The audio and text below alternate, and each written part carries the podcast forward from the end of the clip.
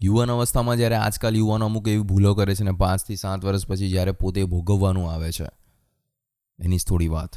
હું જ સવાલ અને હું જ જવાબ વિથ યોગેશ પ્રજાપતિ. યુવાન અવસ્થામાં જ્યારે મહેનત કરવાની હોય છે ને દિવસ રાત જ્યારે પોતાના સપનાઓ પર કામ કરવાનું હોય છે, ત્યારે થાય છે શું? બેબી, બાબુ જાનુમાનું ચીકુના ચક્કરમાં રાત રાતભર મેસેજ કરો છો ફોન પર બિઝી રહો છો. અને પાંચ સાત વર્ષ પછી જ્યારે તમારી પાસે કંઈ નથી હોતું ત્યારે એ જ વ્યક્તિ તમને છોડીને જતી રહે છે, જેની પાછળ તમે રાત, રાતભર જાગીને વાતો કરી હતી. એક રિયલ લાઈફની વાત કરું છું, કોઈક સપનાઓની વાત નથી કરી રહ્યો.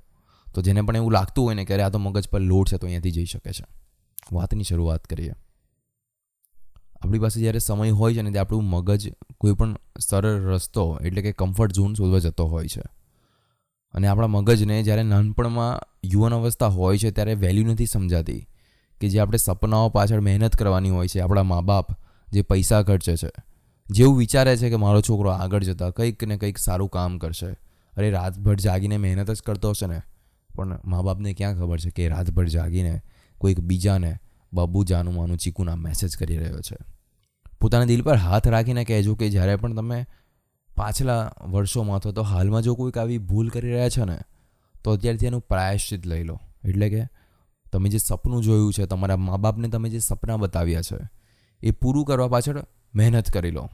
જો આજે મહેનત કરશો ને તો તમને ભવિષ્યમાં તમે જે ફિલ્ડમાં છો, તમે જે કરી રહ્યા છો, એના માટેની વ્યક્તિ તમને મળી જ જશે. કે જે વ્યક્તિ તમને સમજશે કે જ્યારે તમારે મહેનત કરવાની છે, ત્યારે તમને મહેનત કરાવશે. જ્યારે તમારો સમય ખરાબ હશે, ત્યારે તમને સાથ આપશે અને એક સાથે મળીને ચાલવાની વાત કરશે. બાકી અત્યારે તો ખાલી ખાલી હા, હું તારી સાથે જ છું તારી સાથે જ રહીશ, તું મહેનત કર. અરે, આવા બધા લોભામણી વાતો તો ઘણા લોકો કરીને નીકળી ચૂક્યા છે, તમે એકલા નથી. તો જ્યારે આ પોતાનો ફ્યુચર એટલે કે પોતાના કરિયર પર ફોકસ કરવાનો સમય છે, જ્યારે ટાઈમ મળ્યો છે તેના પર ફોકસ કરો. ઘણું બધું જીવનમાં મળશે. મા બાપની સામે જોજો મા બાપ તમારા માટે દિવસ રાત મહેનત કરીને પૈસા ખર્ચે છે, તમારા કોલેજ ટ્યુશન સ્કૂલ્સ દરેકની ફીઝ ભરે છે.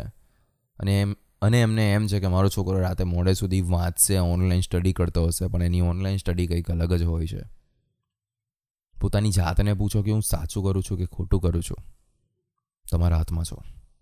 વધુ માટે સાંભળતા રહો. Only on Amazon JioSaavn Gaana and Audible thank you so much